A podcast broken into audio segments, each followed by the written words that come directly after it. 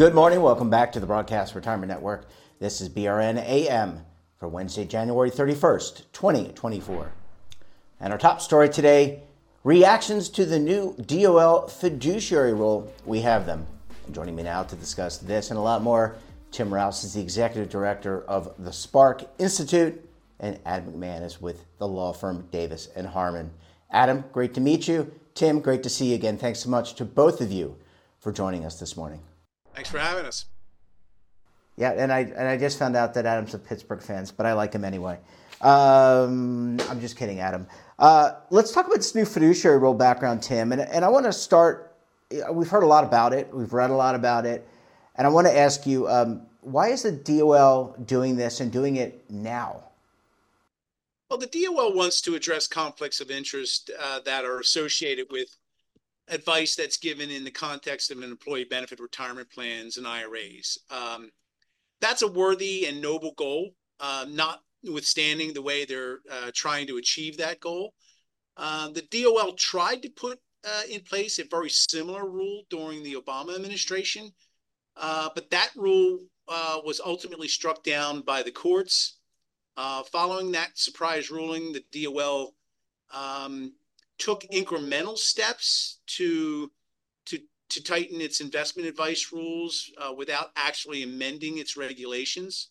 Though uh, those changes, although significant, did not uh, revive the the 2016 rule. Uh, it is clear now, uh, based on the current proposal, the DOL thought much more should be done to resurrect the key components of the 2016 rule. What is interesting is that the DOL is currently taking this approach, even though the SEC and state uh, insurance regulators have established a best interest standard of care for many in, in uh, interactions involving retirement accounts. Um, through its proposal, uh, the DOL is making it clear that it wants all retirement advice controlled by a single standard of care. Um, its its fiduciary rule. Uh, and Adam, I want to come to you, and I know um, I hate to put you in this spot. And, and by the way, I, I love the people of Pittsburgh. I, as we were talking offline, you can be fans of your own team, but still like the other person's uh, other team's city. So I certainly do. But I want to put this, ask you, can you summarize what the new rule does? Because I think Tim laid out the why, but I think we need to get in the brass tacks. Like, what does it do, and how is it a little bit different? Yeah, and I think that's, you know, any regulatory proposal, there's there's all of the the impact, the implications, but the, the devil can often be in the details. So I'd be glad to share something on that.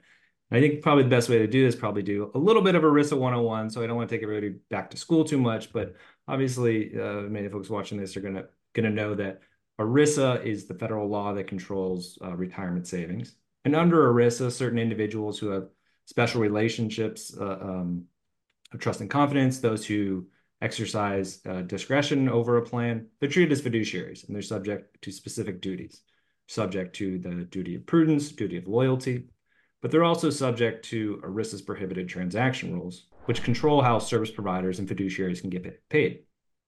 And since 1975, the Department of Labor has had a longstanding regulation controlling when individuals who provide investment advice will be treated as fiduciaries.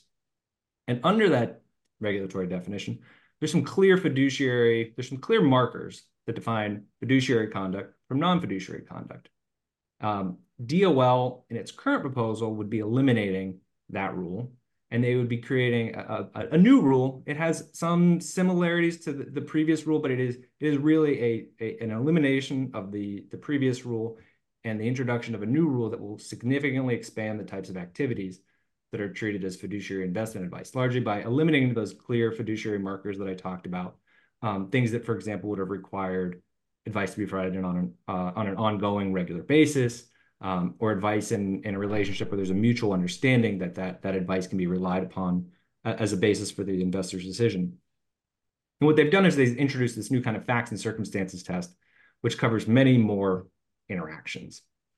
And at the same time they're doing that, they're also making changes to what are called the prohibited transaction exemption rules, right? So if you're fiduciary and you make an investment recommendation that affects your compensation, under ERISA, that is by default prohibited. But you, if you have an exemption, it can be allowed. And what they've done is they've they've gone back and they they've taken a look at their existing exemption for folks who provide investment advice, and they're making those rules much more difficult to comply with. And they've also gone back and looked at some other exemptions, uh, for example, exemptions that can be used for certain types of products like insurance. And they've said all investment advice, we want it to come under our, our newly revised exemption, which has those, those more stringent conditions. And we're going to essentially take away those other exemptions that have previously existed. And they're trying to bring it all under one umbrella. Um, that exemption, you'll might hear me say, is called generally called PTE 2020-02. Uh, uh, thanks for that, Adam. And, and, Tim, I want to come come back to you because many of your members are record keepers, uh, service providers, people in and around the retirement community, and they do provide some level of advice or guidance along the way.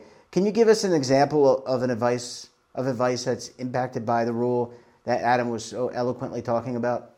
Sure. And uh, for um, first off, the the advice that's being um, the, advice that's being impacted here uh, is both advice given to the participant and advice that could be given to the plan sponsor. Um, I'll give just one example of advice that could be given to a participant, and that is advice, uh, for instance, if a plan sponsor often hires record keepers to, to monitor their plan and look for overweightings, right? Uh, and you know this, Jeff, from your past experience and your history if they, for instance, see a participant that's overweighted in company stock. Well, the the the uh, advice to um, divest or or uh, to spread around that risk outside of company stock uh, would fall into this category and uh, would be would would put the uh, record keeper in a position of being a fiduciary. I'll let Adam. You know, I know Adam's got a couple other examples too. Well, Tim, thanks for that. I think great example. Adam, I want to come to you get get some additional examples. I think you have related to the type of advice that could be impacted by this new rule. Sure. Yeah. I mean, the, the examples that Tim just gave is a great example of some of the concerns that Spark has had with this rule about the different tools and, and services and products that we offer that have traditionally not been treated as fiduciary advice under the, the longstanding 1975 part test. It would be drawn into that definition under the current proposal. Um, I think you know one of the things we often hear about, and something I think DOL has has uh, you know pitched this rule as being something specifically addressing uh, rollover recommendations, which is something that was covered by their 2016 rule. They've taken some steps over the years to, to tighten the rules regarding when a rollover recommendation is fiduciary advice. Um, these proposed regulations would clearly treat those as fiduciary advice.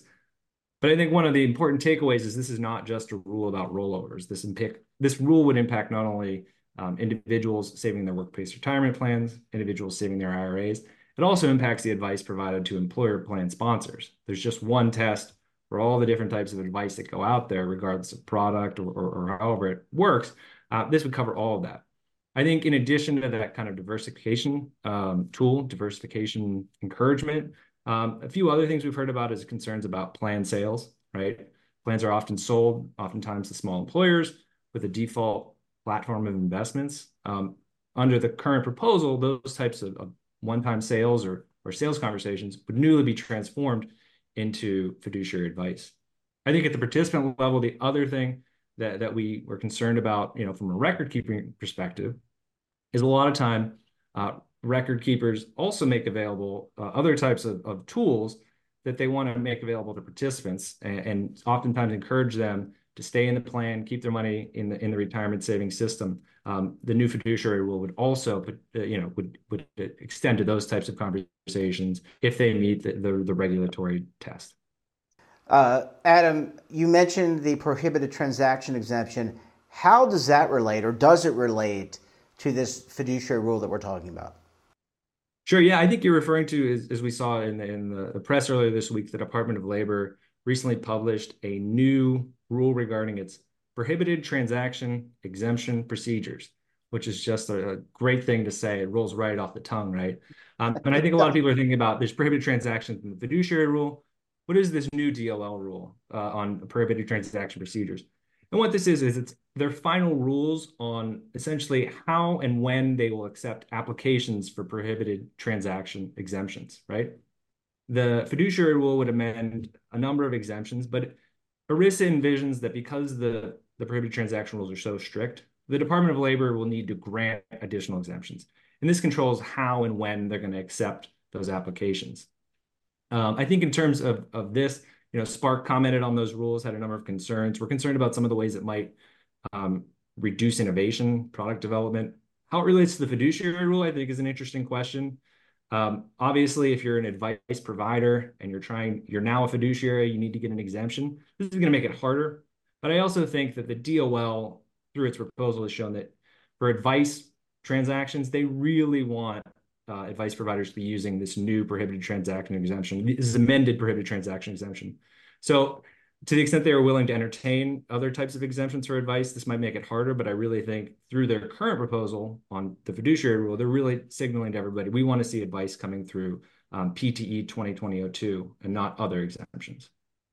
Well, Adam, uh, Tim, I need to take a very quick break. When we come back, we're going to talk about fiduciary reactions. And boy, there are a lot of reactions and next steps. You're going to want to stay tuned right here on BRN AM.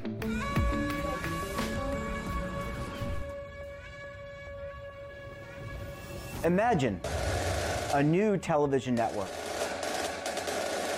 that will make you richer, healthier, and in control of your financial future.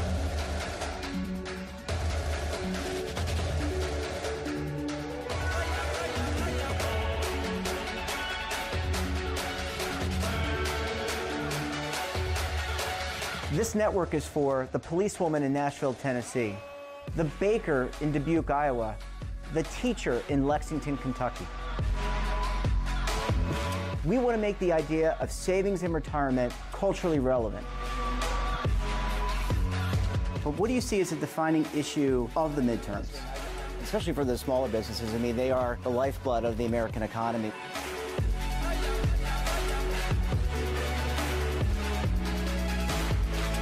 Featuring exclusive interviews, current affairs, and docuseries. 33 years old, you retired early. The philosophy is money only matters if it helps you live a life that you love. But you got to start thinking about retirement as soon as you get in. The Broadcast Retirement Network will drive very high engagement with premium partnerships. So this isn't retirement and savings for your parents or grandparents. This is for all Americans. And we're going to change the way you think about money.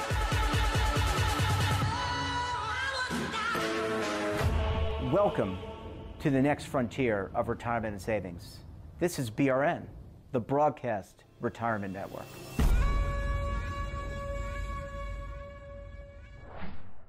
Welcome back. We're joined this morning by Tim Rouse of the Spark Institute and Adam McMahon of the law firm Davis and Harman. Adam, Tim, thanks so much for staying with us. Really appreciate you hanging around for segment number two this morning. Uh, Tim, I want to come to you because obviously um, the retirement industry is glacial in terms of change. This is a pretty significant change. And I would imagine that within the retirement ecosystem, there are a bevy of opinions, a plethora of opinions. What's been the reaction from your members and others in the industry? Well, Jeff, I can tell you that the Spark members are opposed to the rule, and we've communicated that in our uh, letters to the Department of Labor. Um, as written today, it would prevent or call into question uh, many of the things that Spark members do today uh, to service plans and participants. And, and we talked about a few of those um, in the previous segment. Um, and these will negatively impact, the, these restrictions will negatively impact uh, retirement savers. Um, and, and, even, uh, even if um, it doesn't strictly prohibit a certain activity performed today, by simply calling it into question will cause many plan sponsors to simply choose not to offer that service. Um, and, and, you know, and as Adam mentioned, Spark has been um, particularly concerned with how the rule is likely to result in the reduction of many of the beneficial forms of participant assistance and the assistance that uh, record keepers currently provide to plan sponsors uh, as part of their clearly sales context. Um, you know, these activities promote healthy financial habits uh, like starting a plan, adopting a well diversified portfolio, uh, avoiding early distributions. Uh, these are all things that we don't want to see uh, disappear because of this, um, overly broad regulation. Yeah, and, and Adam, I, I want to ask you, and, and it's interesting because you've got this rule, and I understand the rationale behind the rule. At least I think I do, but from the Department of Labor. Uh, but but Tim makes some really good points, and and you know I think they got like nineteen thousand comments somewhere around there. I don't know how they're going to go through them all, by the way. And they're going to, um, you know, they had some hearings. What's next in terms of this rule? It's got to get vetted, probably written, rewritten. I would think as as a result of some of the feedback. Yeah, uh, so I think first step is they have a lot of reading to do, right? As you mentioned, uh, the comment period closed earlier this month, uh, right at the start of January on January 2nd. So right after we uh, raised champagne glasses, we got to file a letter on behalf uh, of Spark. And the DOL is going to be taking a look at those. They're going to be, you know, thinking about the feedback they received and starting to work to get to a final rule. Um, as you mentioned, they received a little over 19,000 comment letters. Um, a lot of those, some of those are, are form letters, right? Things that that a lot of people have uh, sent in.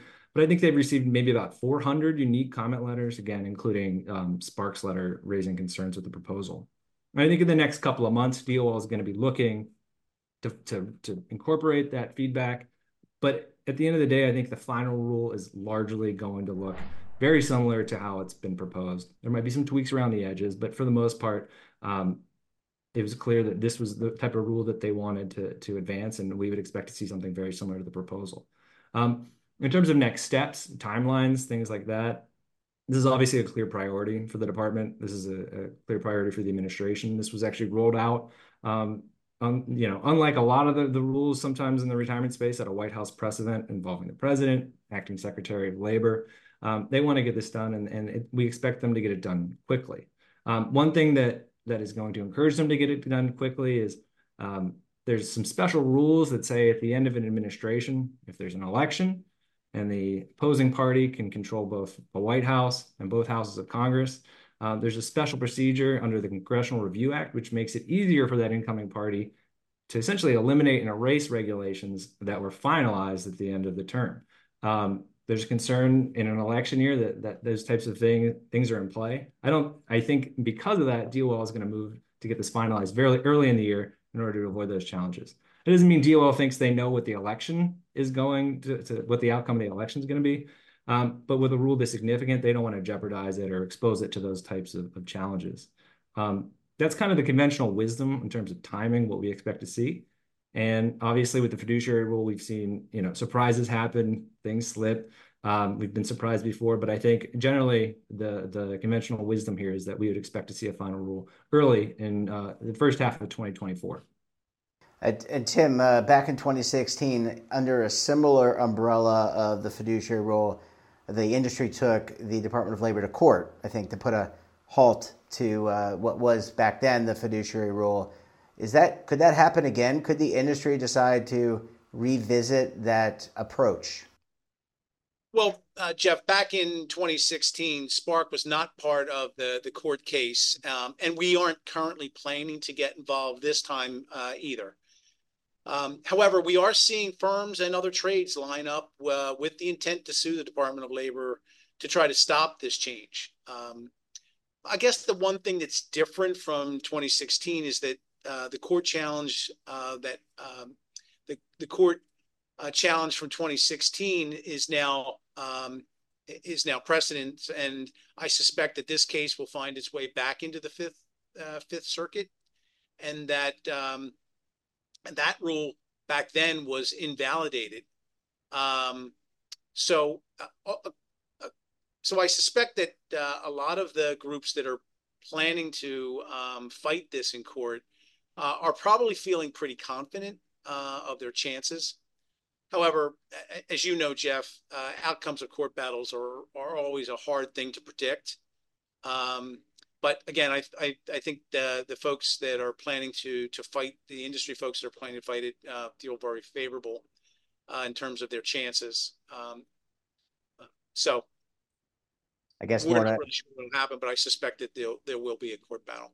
Yeah, well, uh, more to come. It seems like these things more and more bring up these types of issues. Gentlemen, we're going to have to leave it there. Adam, Tim, great to see you both. Thanks so much for joining us, and we look forward to having you back on the program Thanks, again. Jeff. Right. Thanks a lot.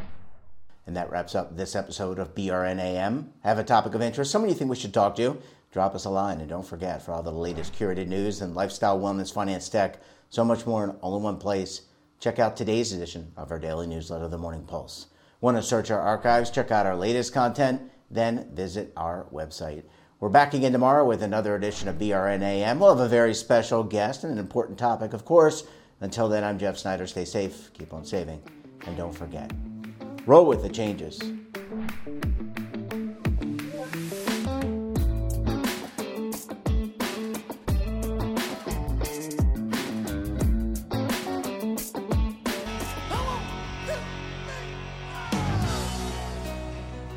Now is your opportunity to co create content around any topic on the first lifestyle and wellness network. Reach a global audience through our platform and co own exclusive branded content. All of our programs are available on demand and also as audio only podcasts, so you can take us on the go. Broadcast Retirement Network, available anytime, anywhere, and on any device.